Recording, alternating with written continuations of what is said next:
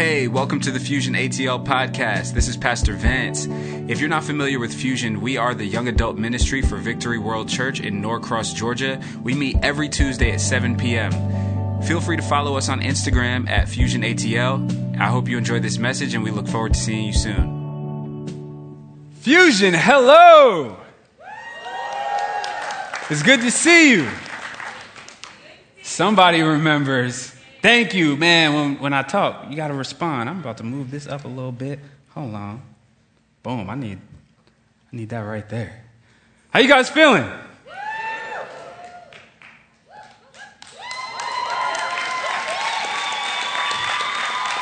Man, welcome to everybody joining us online and in the building. Uh, I asked how you feeling. Not, I'm not asking how your day went.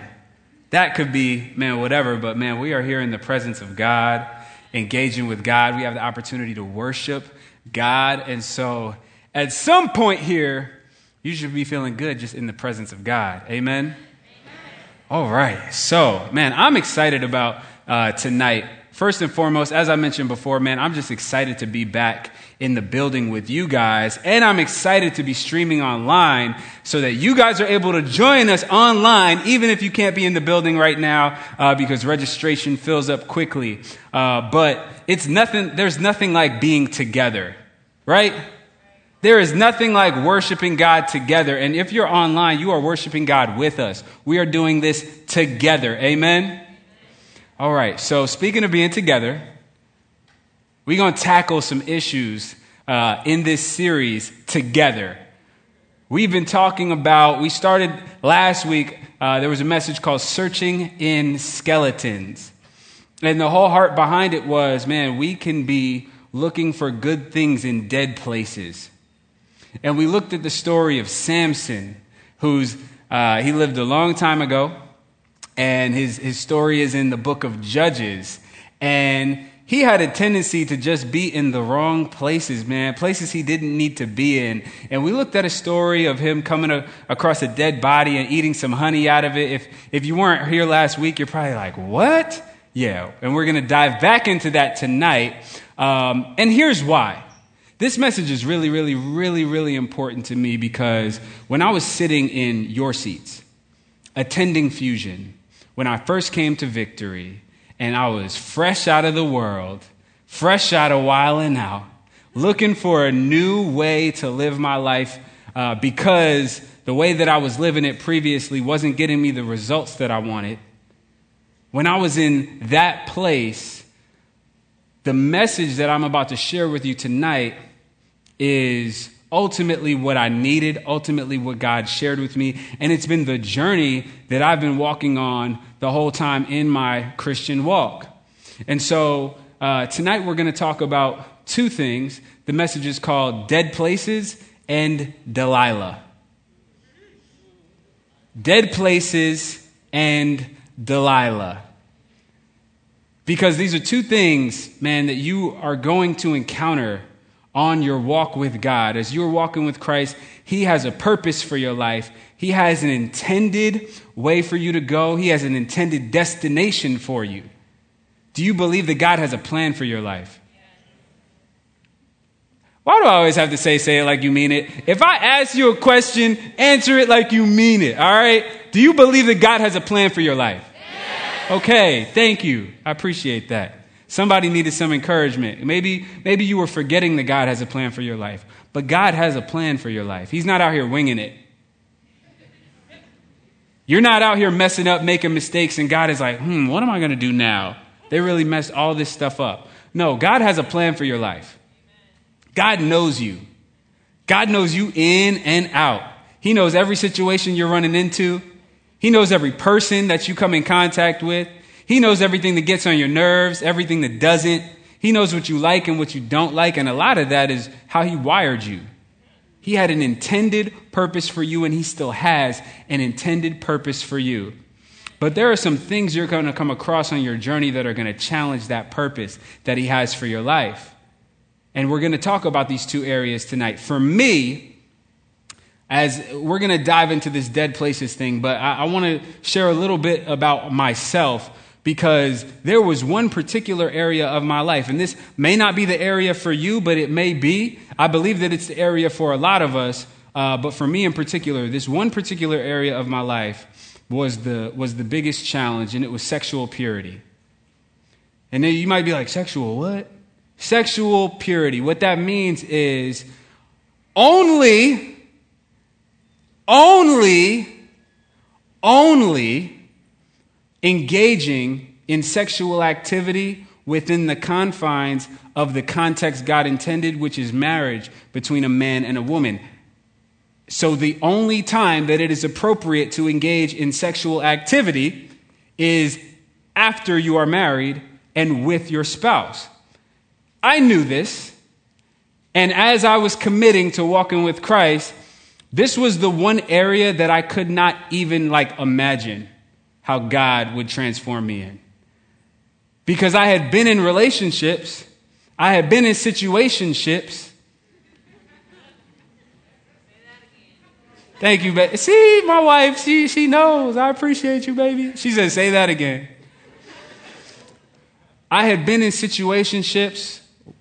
It was much more situationships than a relationship. I now know what a relationship is, but I didn't back then.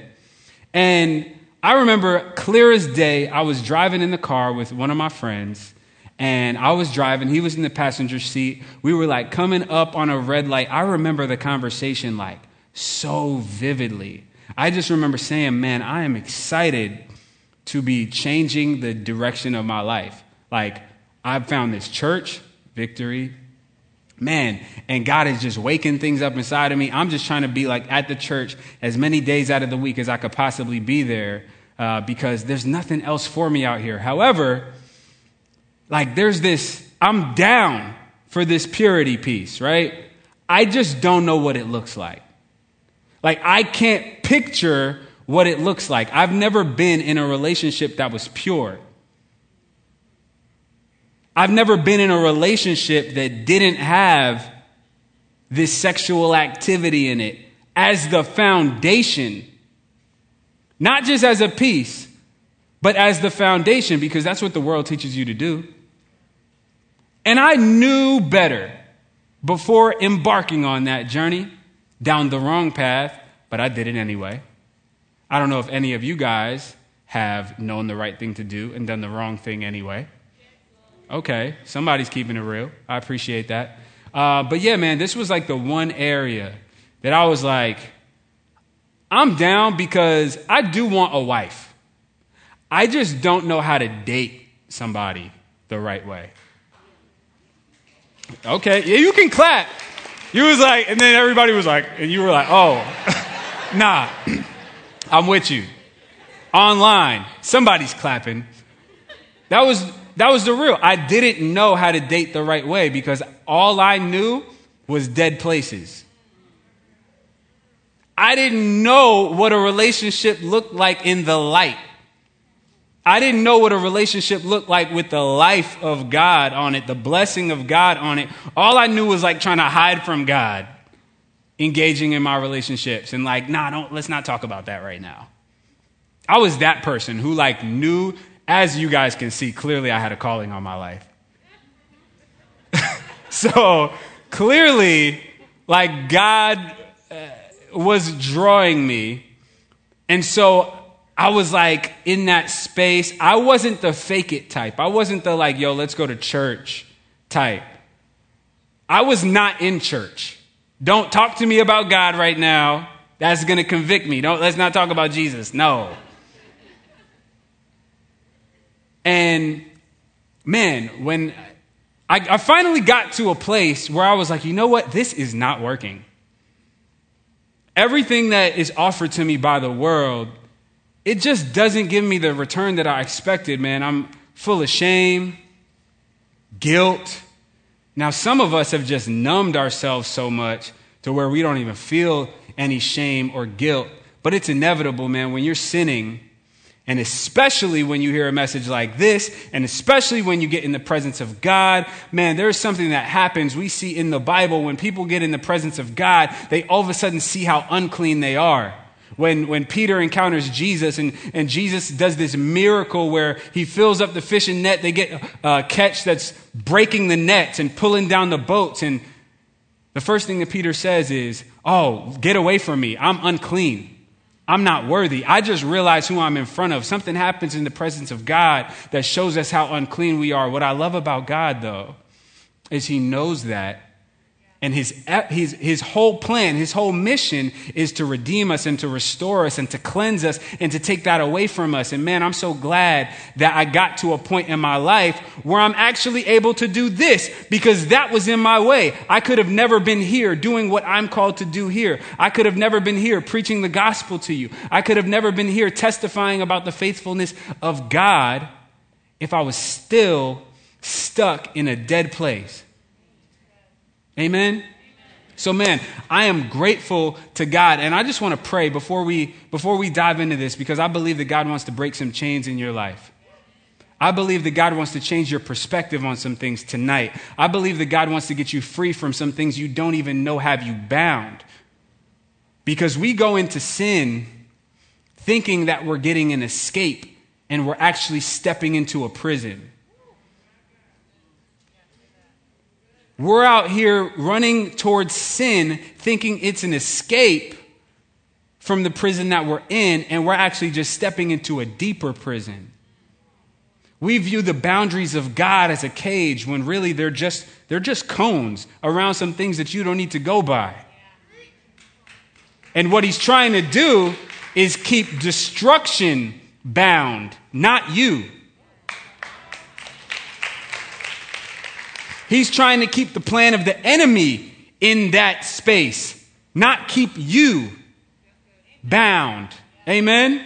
God has freedom for you. His way is the only way. Jesus is the way. Jesus is the truth. Jesus is the life. There is no way. Jesus says, No man comes to the Father except through me. And the, the intent for every human being is to have a relationship with the Father. He created you and everything that He has for you is good. Everything He doesn't have for you is not good for you. Amen? All right, so man, let's pray. Father, we thank you so much. Lord, we invite you into this time. We invite you into our hearts. We invite you into our minds to open our eyes, Lord. Help us to understand your truth. Help us to comprehend your light. Lord, help us to not crave the darkness. Lord, but I pray for a shift in our desires tonight because you said that it is God who is working in us to desire and giving us the power to obey. And so, Lord, I thank you for your spirit tonight that's working in us, giving us the desire and the power to obey you. Lord, no matter how difficult the journey seems, no matter how challenging the challenge is, Lord, we know that you give us the power to walk in the way that leads to life. And you give us a path away from the place of death. Lord, so you said that the, the road that leads to life is narrow and few find it. I, I, pray for every person in here to walk the narrow road, to find the narrow road. If they're hearing this message, if they're hearing the gospel, they've found the narrow road. I pray for each and every person to walk down the narrow road. Lord, help us to do that. Open our eyes. Help us to lean into what you're wanting to do and to receive what you have for us. In Jesus' name, amen. All right.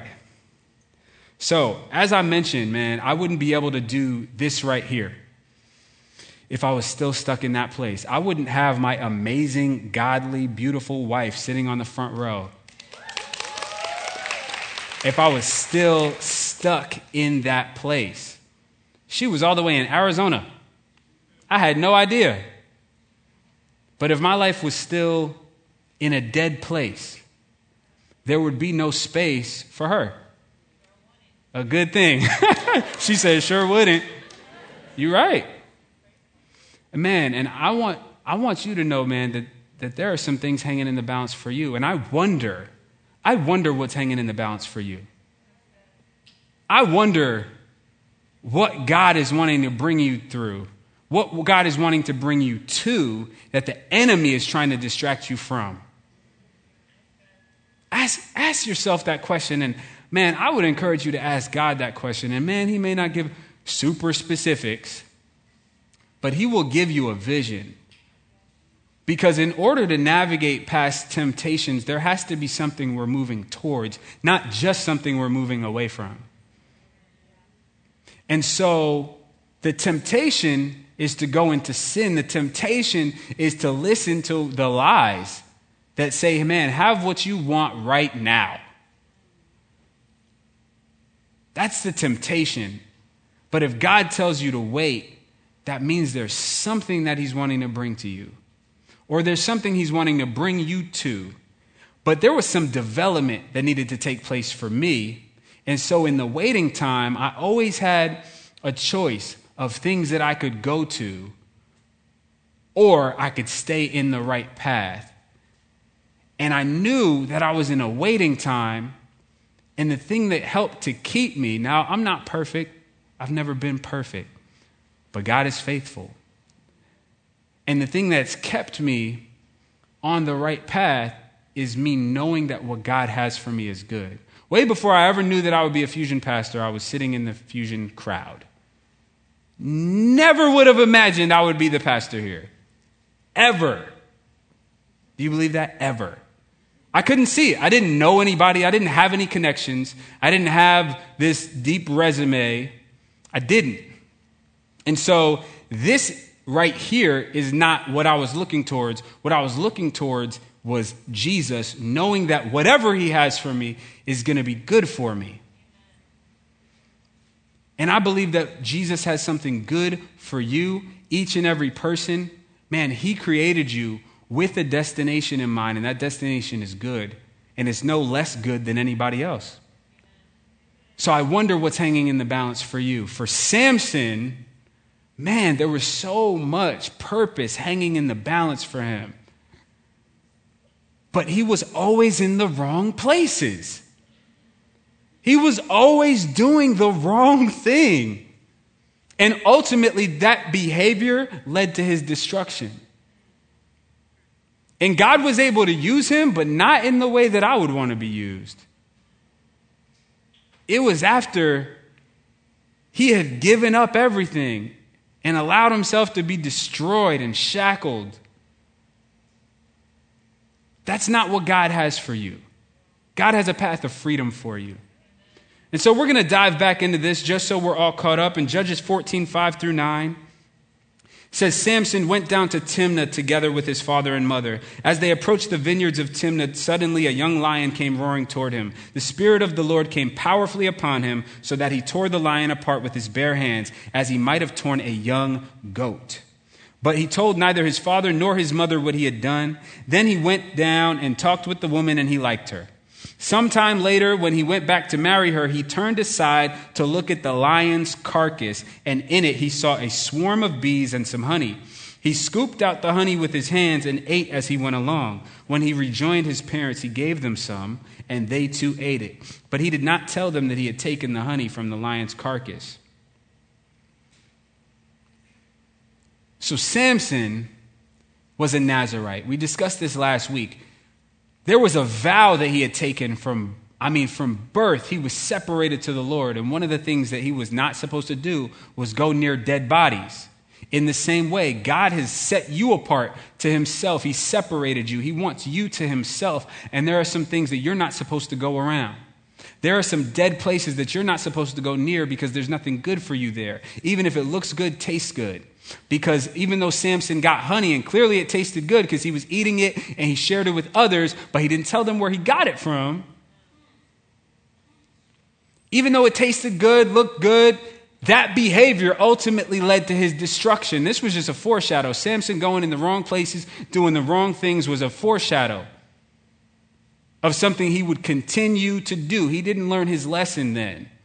Why? Because he didn't experience immediate consequences. Just like some of you, you're like, oh, sexual purity, what? Why? Why, why not do what I want to do? Why? Be- because you're not experiencing immediate consequences. You don't understand the setup that's happening. God doesn't tell you to stay away from anything that's good for you, that's going to work out for you in the long run. But in the short term, it can be very beneficial. That's how I got stuck in the cycle because it didn't, there didn't seem to be immediate issues. Now, in the long term, I'm trying to unlearn all types of stuff. Can I be real? The more you go down the wrong path, the more you train yourself in the wrong way. And then when you're trying to go down the right path, it doesn't just immediately disappear. And so you train your expectations in a certain way. And then on the right path, those expectations don't fit. Is anybody following me? So with Samson, he was going places that he wasn't supposed to go, doing things he wasn't supposed to do, and not experiencing immediate consequences. He's like, I guess this isn't that bad. I know God told me I'm not supposed to go near dead bodies, but I just got some honey out of there. The honey's good. I'm still strong. I'm still living good. I'm about to go get my wife. I'm not having any issues. Why not continue? In fact, we see two chapters over before we get to Delilah, it says in Judges 16:1, this is after Samson gets a wife, and then the parents give his wife away to somebody else, and then he comes back and burns down a bunch of their vineyards. It's a bunch of drama. Go read it in Judges 14 and 15. Judges 16:1 it says one day Samson went to Gaza where he saw a prostitute. He went in to spend the night with her. Wow, he hasn't learned his lesson. First it was the dead body, now it's the prostitute. Sin just keeps pulling you in deeper and deeper. Further and further. I've heard it said this way, man, sin makes you go further than you ever wanted to go and pay more than you ever intended to pay. It starts out so light. We love each other. Really? What's love? You don't know. It says Bible says God is love. And so I'd imagine his word, what he says love is, is what love is. And so if you're sinning, that can't be love.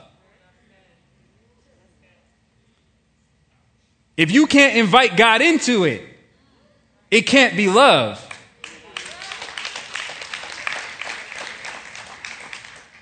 Say what Montel says. If you can't say amen, say ouch. it's not love.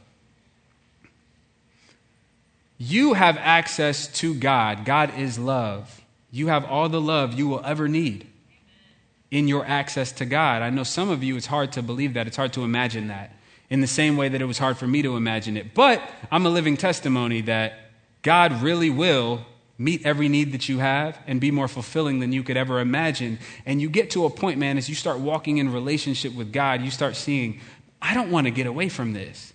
And that's ultimately what was hanging in the balance for me. Every time I was pursuing the wrong thing, I was not pursuing the right thing, which is what would ultimately bring me fulfillment. And so every time I was pursuing my own cravings and desires and lust and rejecting God, I was stepping away from the very thing that was going to fulfill me. And obviously, I'm not like, you know, doing both at the same time. Like, how deep can you get into a relationship with God while you're like actively, willingly sinning against Him. First John says, if you think you're without sin, you're deceived. Like, if you think that you're, in other words, he's talking about when you're outside of God. And so, if you feel like you can sin and be in relationship with God, like sin intentionally and like as your lifestyle and as a practice and be in relationship with God, you're deceived. Because you can't. Like, imagine me, like, right in front of my wife's face, just like cheating, disrespecting her, like all these things, and then saying we have like an amazing relationship and expecting our relationship to flourish. Like, as I'm like committing adultery in her face. That's what it's like when you're saying you're walking with God and just blatantly disobeying Him. Samson was living this way, called by God, empowered by God, gifted by God, but living a lifestyle of habitual sin, consistently going in places where he didn't need to be, and it ultimately led to his destruction. And so, like I said, we're going to talk about two, two different places, two different challenges tonight. It's called Dead Places in Delilah, and I'd, I'd foreshadow it this way. I'd say dead places represent the sin that you find, so it's what you come across, like the, the lion uh, carcass on the road. He came across it. Dead places represent the sin that you find, and Delilah represents the sin that finds you. You guys interested? All right, so dead places. I want to define dead place. All right? A dead place is any behavior, habit, person, or thing that offers you an alternative to God's plan for your fulfillment. It's any behavior, habit, person, or thing that offers you an alternative to God's plan for your fulfillment. Why it's dead is because it can never follow through on the offer. An alternative to God is not an alternative. God is perfect. The alternative to perfection is imperfection. So he has perfect fulfillment for you. The alternative to that is a lack thereof. So it's a dead place. It can't offer you life. Jesus said, I came that you might have life. That's why he came, not to hold you back from good things, not to hold you back from great things, but to hold you back from things that are trying to kill you and get you to great things. So, as I mentioned before, one of the dead places in my life was in the area of sexual impurity, I'll say. But also partying, drunkenness, which ultimately led to sexual impurity. But just a lifestyle of, first and foremost, getting drunk first to make bad decisions. Anybody want to be real that that's why you get drunk? To help yourself make poor decisions? Thank you. Somebody in the back is being real. Yeah, you're not, you're not doing it to get closer to God. You're not like, hey, let's grab a bottle so that we can pray. If you are, you have things a little backwards. You really need to be here. But in fact, you're doing that to help yourself make bad decisions, to lower your inhibitions that's the purpose of it. But in our culture, that's just normal. Let's create entire venues where people can come in, pay to lower their inhibitions, and we encourage them to make poor decisions with one another. It's called a club. I don't know if any of you guys have ever been there. I was in plenty of them. Making poor decisions, not being fulfilled. My prayer for you is that you don't have to stay in a dead place long enough to find out that it's dead. You'll believe that it's dead when you see it because it's dead. And especially when you're walking with God, you'll be able to spot the things that are dead because in God is life. And so outside of Him, anything is dead and it can't offer you fulfillment. And you start realizing this the more you're walking with God. But if you're still like on the outside, still outside looking in, it's hard for you to understand it because it's hard for you to understand what kind of fulfillment God can really bring you. But He actually is the only one that can fulfill you. Do you believe that the person who created you might know a few things about how to fulfill you?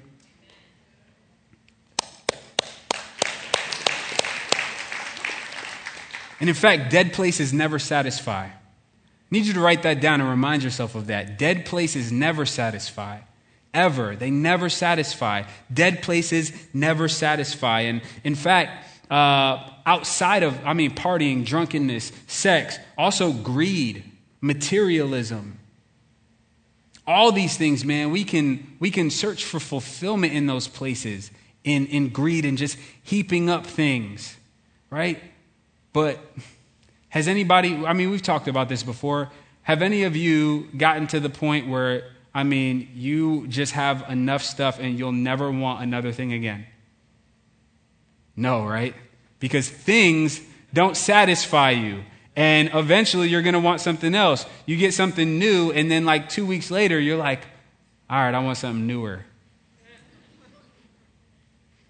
That's just the nature of physical things and, and, the temporary things. And that's why God calls us to a higher perspective, an eternal perspective. It's why Jesus went to the extreme and said, Don't even store things up for yourself here because it's all temporary. It's going to get destroyed. Moths eat your clothes, fire burns stuff up, rust destroys things.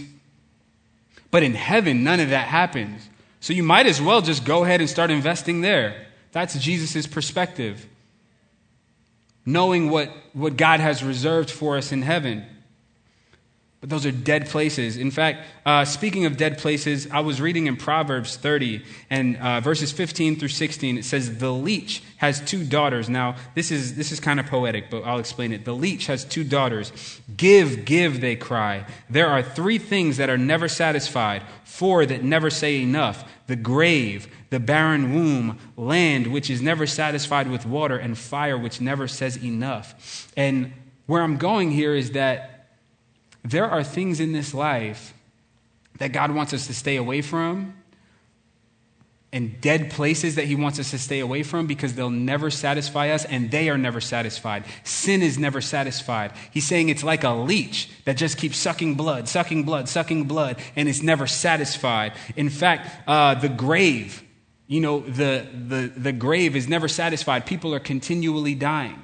It's saying the death is just never satisfied. It's always taking more and more and more and more. The barren womb, no matter how much is sent to it, it will not produce and it's never satisfied. It kills everything that it receives. Land, which is never satisfied with water, it just keeps drinking the rain. And fire, which never says enough. We see that taking place in California right now.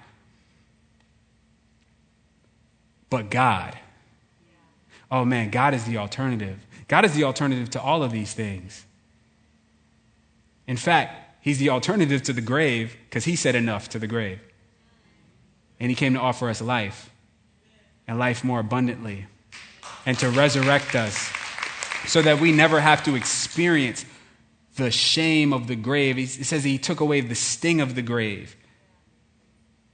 He undoes that. We see all throughout Scripture that he, oh man, he, he changes the course of barren wombs. There would be no Abraham, Isaac, and Jacob. There would be no Isaac if God couldn't change a barren womb to a fertile womb.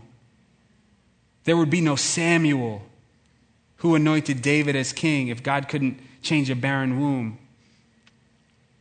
There's nothing too difficult for God. Land that's never satisfied by water. Well, God flooded the whole earth, so clearly he can overpower that and He's a consuming fire. He's a consuming fire. That's what Scripture says. Our God is a consuming fire. He's never satisfied with us in terms of, in the sense I mean, that, man, He never gets enough of us. Man, if He has 90% of us in this room, He wants 100%. If He has 99 of us, He wants that one more. If he has 99% of your heart, he wants that 1%. If he has none of your heart, he still wants the whole thing. But so do these dead places that we encounter. Because getting drunk, for some of you guys, it's drugs. It's a dead place. It never really fulfills you, but it's offering you an alternative to God's fulfillment, God's plan for your fulfillment. Some of you guys are looking for peace and relief from anxiety and drugs. Now, I'm not saying, hey, we're not going to get into a whole discussion about whether you should take the drugs prescribed by your doctor. That's, that's not so much what I'm talking about here. I'm talking about recreational. Because I don't think many of your doctors are prescribing you weed. But man, some of you guys are going there looking for peace, looking for relief from anxiety when Jesus says, Be anxious for nothing, but in all things, with thanksgiving, by prayer and petition, make your request known to God, and the peace that transcends understanding will guard your heart and guard your mind in Christ Jesus. Why would you need to smoke? Is that bringing you closer to God? Do you, do you, now I know you might feel closer to God when you're high. I don't think he feels the same way. And in my, in my, you know, short lifespan, but I, have had a decent extent of young adult life, right? Um, I haven't seen it work out too well for people. I haven't seen people grow closer to God the higher they get. In fact, it's further and further and further. Y'all still with me? Online, I hope you guys are still with me. I hope you didn't close the browser out. but it's real because it's a dead place. That's why scripture tells us to be alert and of sober mind. Because your enemy, the devil, roams around like a roaring lion seeking whom he may devour. And he would love to offer you something that would distract you and get you so high that you can't even see him coming and you don't realize that you're fellowshipping with him and that these enlightened thoughts that you think you're having are really him just ministering to you, but your mind is wide open to it because you're inebriated. Can we be real?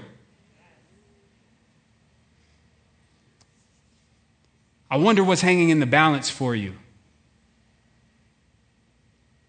Because we can get into these discussions about, oh, it's not bad. Cool. I wonder what's hanging in the balance for you.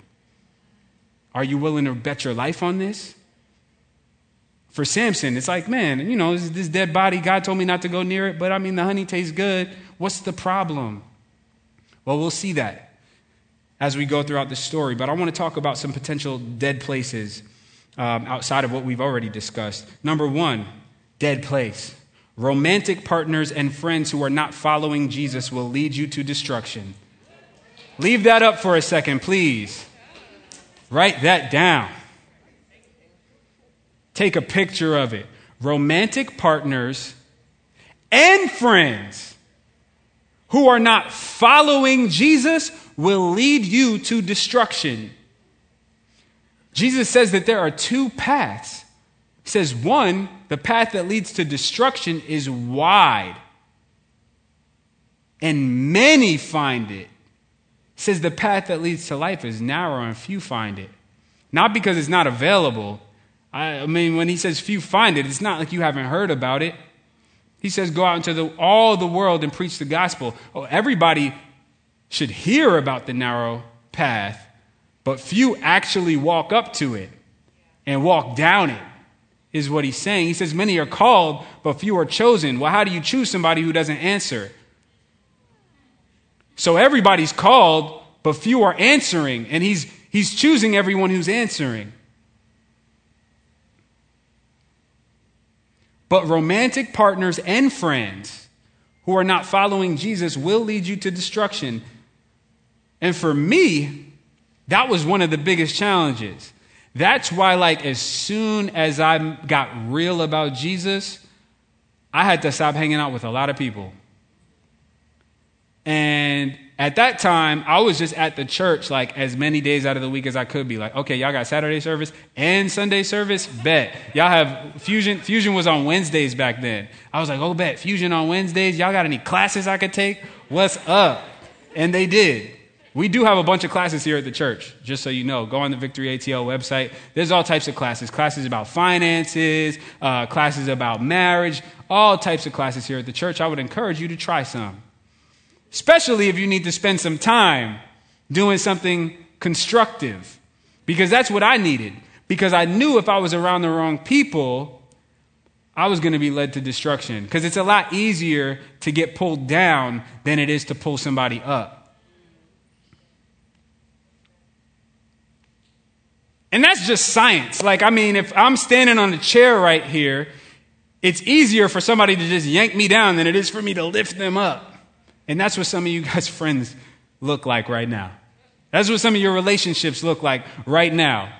One of you standing on a chair trying to lift them up and they're just yanking you down.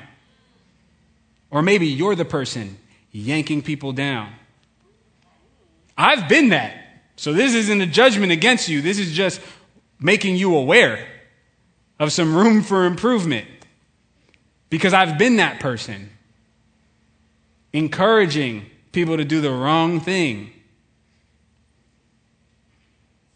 But man, it's so much easier to sin when you got partners, when you got a team.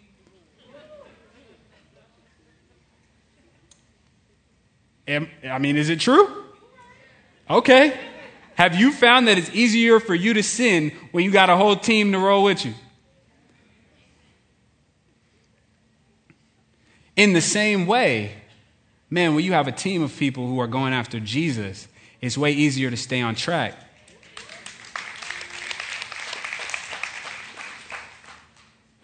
But man, these are things that I had to navigate. I mean, uh, in the dating world out here, my goodness. Challenging. I, I learned a lot. I learned who to not talk to. You know, we talk about missionary dating. I don't know if you guys are familiar with that. That's like dating like a mission trip. Like, I'm going to date this person and try to get them saved. I'm going to go out on this date like I'm going like to Africa on a mission trip.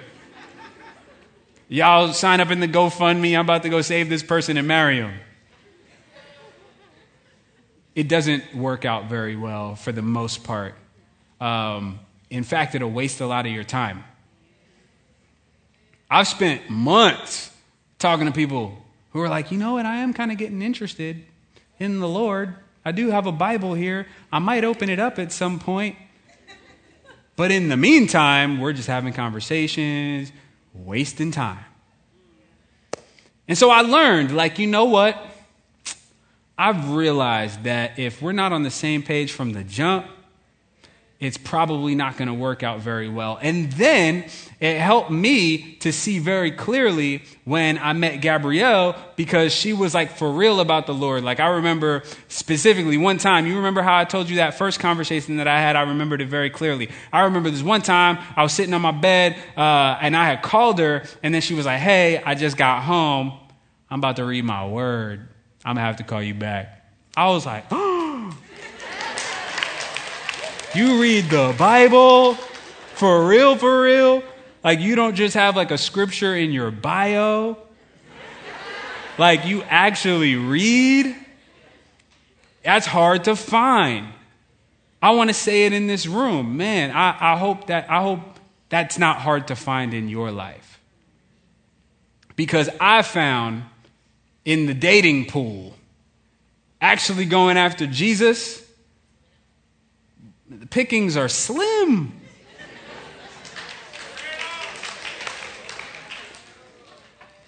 But man, there are so many of us in here who are we're hanging in that balance. And you think it's benefiting you when it's not. In fact, like the good that God has for you, He can't even bring to you because you're a toxic environment, because you're so mixed with sin and some Jesus and some sin and some Jesus, and it's a toxic environment. Why would he bring something healthy into that? Can I be real?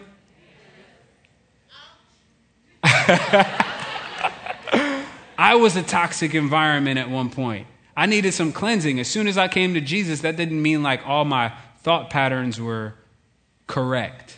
And I did some slipping. I did some backsliding. I did some messing up. It was a process, man, but I committed to the process, and God's faithful to see it through. He says that he who began a good work in you is faithful to see it through to completion. He'll wash you clean if you stay committed. But man, if you get content in sin, that's going to be a problem in your life. Second dead place pornography. He's like, yeah. Um, and, and, and this, is, this is the reason why. It's because pornography can only exist where God's purpose for people is completely abandoned. And you're like, huh? It's because it can only exist when people are demeaned, which means that the, the dignity and respect is taken from them. They're devalued and degraded. That's in order to engage with pornography, you have to start adopting that mindset that you can't actually view this as like real people who God has a plan for their lives, because then that makes it weird. Like, I, I, I can't view this as like, like this should be somebody's wife and this should be somebody's husband. Like, and God has purpose for them. Like, I can't engage with it with that mindset. And so it's dead. Because God is nowhere in that. Because God has a plan and a purpose for everyone. God values everyone. God values you, and He values each and every person. And at the heart of pornography is just objectification. People just become objects for your pleasure instead of people who were created to please God. The people participating in pornography were created to please God, not please you through what they're doing.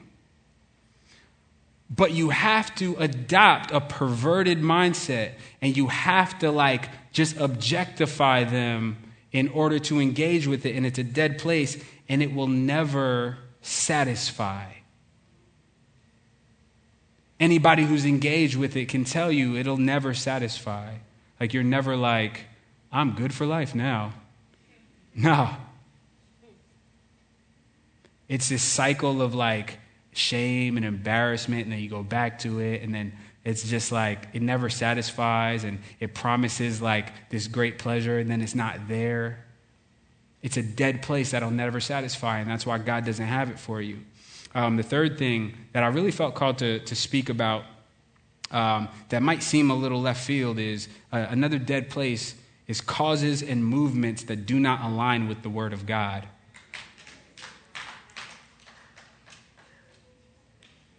Some people clap, some people are like, who are you talking about though? I'm talking about any cause or movement that does not align with the Word of God.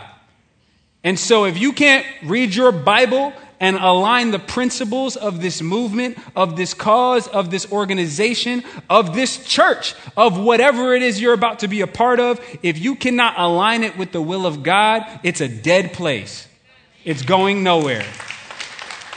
In fact, Jesus says in Matthew 12 30, whoever is not with me is against me, and whoever does not gather with me scatters. So there is no, oh, they're doing a good thing even though they're not expanding the kingdom of God. Because Jesus says, nah, if they're not with me, they're against me. And they're actually doing something that is against what I'm doing. And the people I'm trying to gather, they're actually scattering, no matter how good their intentions seem to you. And that's a dead place for you because God's plan for you is within His kingdom. And His kingdom is eternal. And so, if this is not going to echo into eternity in a positive way, if God is not going to be commending you for, for this for eternity, if there are not eternal rewards on the back end of this right here, you might want to reconsider. If it's just to, to help you right now in your flesh and it's not aligned with the Word of God, it's a problem. But if it is aligned with the Word of God, join up. Amen. Dead places never satisfy. Second place that I wanted to talk about is uh, Delilah. We talked about dead places and we talked about, uh, I said that I would talk about Delilah. So here's, here's the thing I mentioned before dead places are the, the sin that you find, Delilah is the sin that finds you. And some of you guys don't realize that there are demons there are demonic spirits that have an agenda that they're committed to, and they want to enact their agenda in your life. And they would love to send somebody to push you toward their agenda, and you not even realize it. And so I want to talk about what Delilah can look like back in the book of Proverbs. Proverbs 7, 6 through 27 says, While I was at the window of my house looking through the curtain, I saw some naive young men, and one in particular who lacked common sense. Now, before we go any further, I want you to understand that Proverbs is written from a father to his sons, but it is not only a male female thing. right? This is actually a letter, these are letters written from a father to his sons, not to his daughters, or else it may say, I saw naive women and a man that was trying to tempt them. So I don't want us to get in this perspective where it's like only the women are provocative and trying to tempt, and only the men are possibly falling into that trap because it's not true. Amen?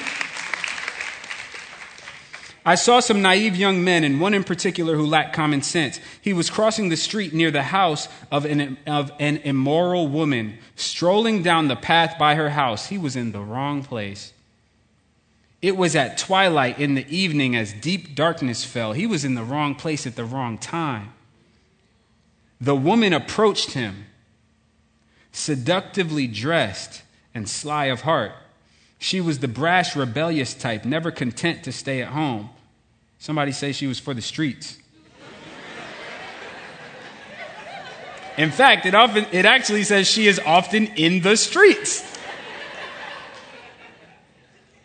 The women can say he was for the streets. She is often in the streets and markets, soliciting at every corner. She threw her arms around him and kissed him, and with a brazen look, she said, I've just made my peace offerings and fulfilled my vows. I just got married. You're the one I was looking for. I came out to find you. I was looking for you. And here you are. My bed is spread with beautiful blankets, with colored sheets of Egyptian linen. I've perfumed my bed with myrrh, aloes, and cinnamon. Come, let's drink of our fill, let's drink our fill of love until morning. Let's enjoy each other's caresses, for my husband is not home. This is the Bible telling guys like, I see what's going on. I'm not asleep. He's away on a long trip. He has taken a wallet full of money with him and won't return until later this month. So she seduced him with her pretty speech and enticed him with her flattery. He followed her at once like an ox going to the slaughter. He didn't realize the end result, even no matter how tempting it was at that moment. He was like a stag caught in a trap, awaiting the arrow that would pierce its heart. He was just like waiting there, about to get killed. He was like a bird flying. This person is like, I mean, I mean, he was like an ox going to the slaughter. I mean, I mean, he was like a stag caught in a snare waiting on the arrow. I mean, he was like a bird about to fly into a trap. Like, he looked crazy. He looked dumb. He couldn't see what was coming. How could he not see what was coming? How did this look appealing to him? I'm just looking from the window like, boy, what are you doing? That's the Vance translation. So listen to me, my sons, and pay attention to my words. Oh, because before that he says, little knowing it would cost him his life. So listen to me, my sons, and pay attention to my words. Don't let your hearts stray toward her. Don't wander down her wayward path, for she has been the ruin of many. Many men have been her victims. Her house is the road to the grave, her bedroom is the den of death. Now we're about to look at Delilah. And then we'll tie it together. It says in Judges 16, 4 through 6, sometime later, this is after the prostitute, right? Sometime later, he fell in love with a woman in the valley of Sorek whose name was Delilah. The rulers of the Philistines went to her and said, See if you can lure him into showing you the secret of his great strength and how we can overpower him so we may tie him up and subdue him. Each one of us will give you 1,100 shekels of silver. So Delilah said to Samson, Tell me the secret of your great strength and how you can be subdued. So here's what's happening Delilah is like that woman in Proverbs 7, right? Out here looking for Samson. Little does he know she was sent by somebody, though. In fact, there are spirits pursuing you, looking to seduce you into forfeiting your strength and your purpose. Somebody needs to grasp this because sometimes them texts are, are inspired by something more. Sometimes there's a demonic agenda behind it. Ladies, there are demonic spirits pursuing you through men who look good, smell good, talk good, sound good, But the agenda behind it is to get you to forfeit your purpose. As I mentioned before, had I sp- still been in that place, I would never be on this stage. That's what the enemy saw. I would never be delivering this message. How could I if I never found victory? Men, there are demonic spirits pursuing you through ladies who look good, smell good, talk good, have all the right things to say, except for having their lives aligned with the Word of God. And there's an agenda behind it. Sometimes we forget about this. The Bible tells us we wrestle not with flesh and blood, but with demonic spirits.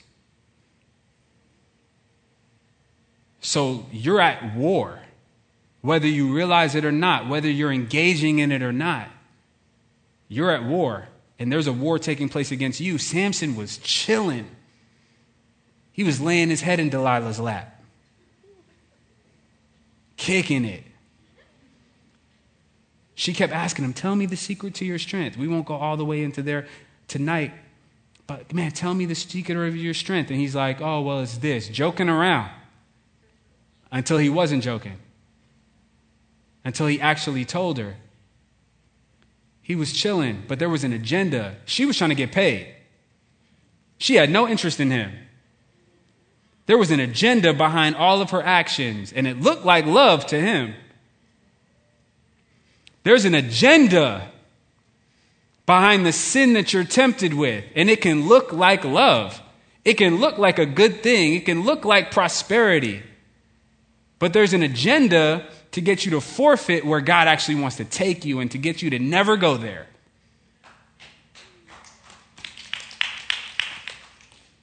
Why are they doing this? Well, in fact, Jesus disarmed the demonic realm but they're always trying to regain their power and authority through seducing you into sin. Why? Because in Colossians 2, it says, He forgave us all our sins, having canceled the charge of our legal indebtedness which stood against us and condemned us. He has taken it away, nailing it to the cross, and having disarmed, somebody say disarmed, the powers and authorities, he made a public spectacle of them, triumphing over them by the cross. So, what happened is Jesus disarmed the plan of the enemy. Yeah, you can clap for it. Jesus disarmed the plan of the enemy. He disarmed every demonic power, every demonic spirit. He gave them nothing against you when he forgave you and canceled your debt of sin. So, what are they trying to do? They're trying to get you to go back. Go back into your sin. Build up some debt against you so we can have authority in your life. Invite some sin into your life. Open that browser. Invite that person over. Crack open that bottle. Lower your inhibitions. Roll it up. Lower your inhibitions. Make some poor decisions so that we can get back in your life because we miss being here. And we want to keep ruining stuff in your life. So we're going to promise you that things are going to be way better if you just don't follow this Jesus thing. Oh, because, you know, he doesn't really love you. He doesn't approve of you. He's trying to hold you back. He said he was going to do this for you. Has that happened yet? Yeah, come over here and sin real quick so we can get in your life. Somebody needs to know this because it's happening to you in real time each and every day. They're trying to get real estate back in your life, but Jesus has disarmed them, and you never have to do that. And so the goal for them, the goal is your destruction and the method is seduction. Just remember that. Whenever, whenever you're getting enticed, in fact, the definition of entice is attract or tempt by offering pleasure or advantage. Remember, it's a lie. It's a lie.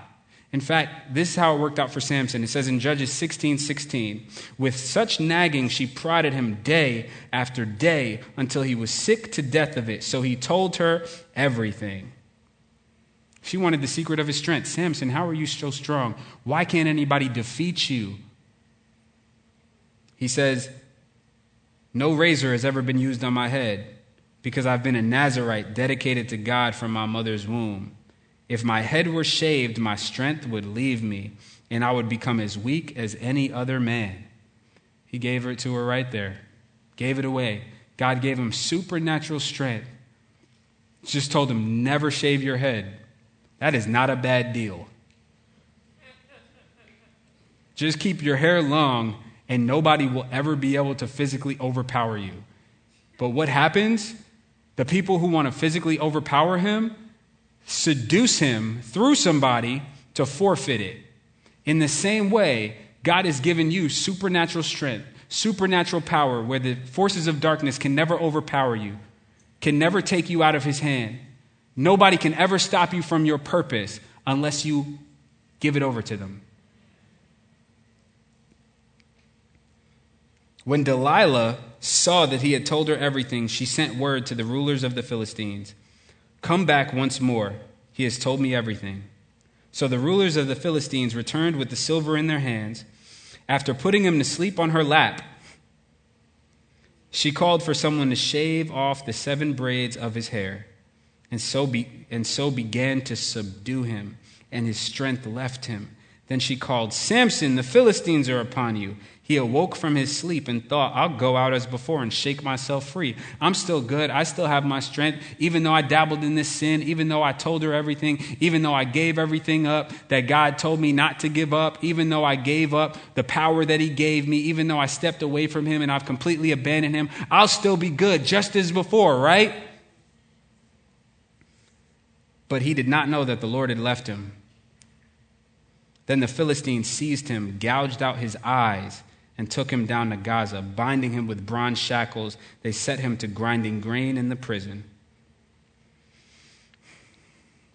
So here's where we're going to close. There's something hanging in the balance for each and every one of you. And there are things that you're going to encounter in your walk and in your journey. And Jesus said in Luke 10:19, "Behold, I have given you authority to tread on serpents and scorpions. Those are demonic powers. And I've given you power over all the power of the enemy. I've given you authority over all the power of the enemy." But you're going to have to make a choice when you see dead things along your journey that are tempting for you to go up to and consume from. It's tempting for you to go back into those dead places. Or you come across somebody or somebody comes across you that looks good, smells good, sounds good, but something's not right. There's a check in your spirit that you want to deny and you want to act like it's not there. You have a choice. You can either lay your head in their lap and allow them to take everything that God has for you. Or you can say, you know what, I'm going to stay on the path of life. I'm going to link arms with Jesus and I'm not going to let go. I'm going to get the good things that He has for me. I'm going to live out the plan that He has for my life. What's hanging in the balance for me, I want it because it's good. God has a good plan for my life. And I'm going to take authority over this. Jesus says He's given me authority so that I can speak against these things. These dead places, I can just avoid them. The dead places, you can just stay away from.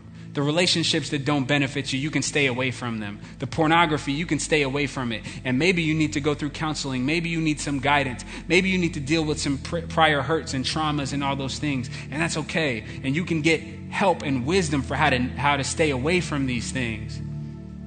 The drugs, the alcohol, the things that are trying to numb you to where you're not even receptive to God, you can stay away from those things. The movements that are trying to draw you in and draw you away from the kingdom of God, you can stay away from those things. But Delilah, Delilah, you got to cast out. Delilah, you got to say no to. Delilah, you have to reject. Delilah, you have to renounce. The agenda behind it, you have to renounce. The agenda behind it, you have to recognize. I want you to stand to your feet. If you're watching online, I encourage you to stand up. Because this is the posture that we have to take. We have to walk in authority. We don't sit down, we don't lie our heads in the enemy's lap. We don't give everything over to him. We take a stand. Somebody say, I'm taking a stand. We take a stand. We can walk in authority. There's power in the name of Jesus. He's our champion. He's defeated everything that could ever try to come against us. He's defeated the lies in your life. He's defeated the temptation in your life. He's defeated the enemy's plot and plan to take your strength, to forfeit your purpose. He still has your purpose for you. I promise you, if you are still alive, there's still purpose for you. Even Samson was able to be used, but his eyes were gone. He was shackled, and he ultimately went out. He destroyed Philistines, but he died in the midst of it. That's not, that's not what God has for you. God has a triumphant plan for you, for you to triumph over the enemy. And so last week, a lot of us, we wrote down certain dead places that we need to stay away from. We dropped them at the foot of the cross. And so if you're if you're in here, maybe you were here last week and maybe you're still thinking about that thing that you're staying away from. Maybe you've been battling with it and struggling with it. I want to encourage you to take a stand. Man, maybe maybe you weren't here and you need to evaluate the dead places that you're tempted to walk up to. And all of you, each and every one of you, are in a war uh, in the spiritual realm. I guarantee it to you. And I, and I want to teach you something. Leave in the name of Jesus. That's what you tell to demonic spirits. When you're being tempted, when you feel when you feel impure, perverted thoughts coming up and you're like, where's this coming from? Spirit of lust, I command you to leave in the name of Jesus because he's given me authority to tread on you. When you're getting tormented in your sleep, you wake up. The blood of Jesus is against you. I've, given, I've been given authority by the blood that Jesus shed on the cross, where he made a mockery of you. I rebuke you and I cast you out. You don't have conversations, you, you command. Leave in the name of Jesus.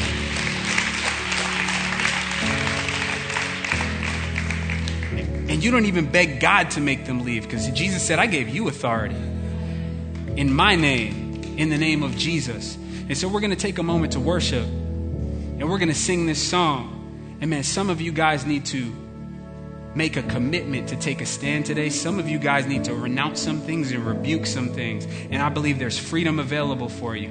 Let me pray. Father, I thank you for what you're doing in our lives. I thank you for this message of authority, God. What it comes down to, Lord. You've given us authority to stay away from dead things and to cast out Delilah.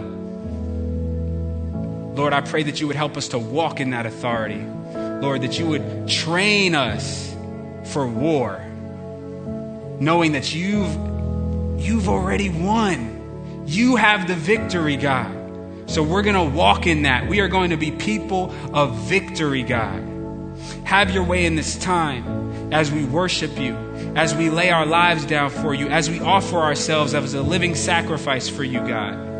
Use us, Lord. I declare purpose over each and every purpose, over each and every person, God. I thank you that you have a purpose for each and every person's life, Lord. Watching online, here in the building, you have purpose, God, and we don't have to forfeit it. And if we stick with you, nobody can take us away from it. Have your way. In Jesus' name, amen. Hey, thank you for listening. We're so glad to have you as a part of our community. If you want to get connected any further, please visit fusionatl.org. You can get plugged into a small group there, and you can also send in a prayer request so that we can pray for you. Once again, thanks for listening, and thanks for being a part of Fusion ATL.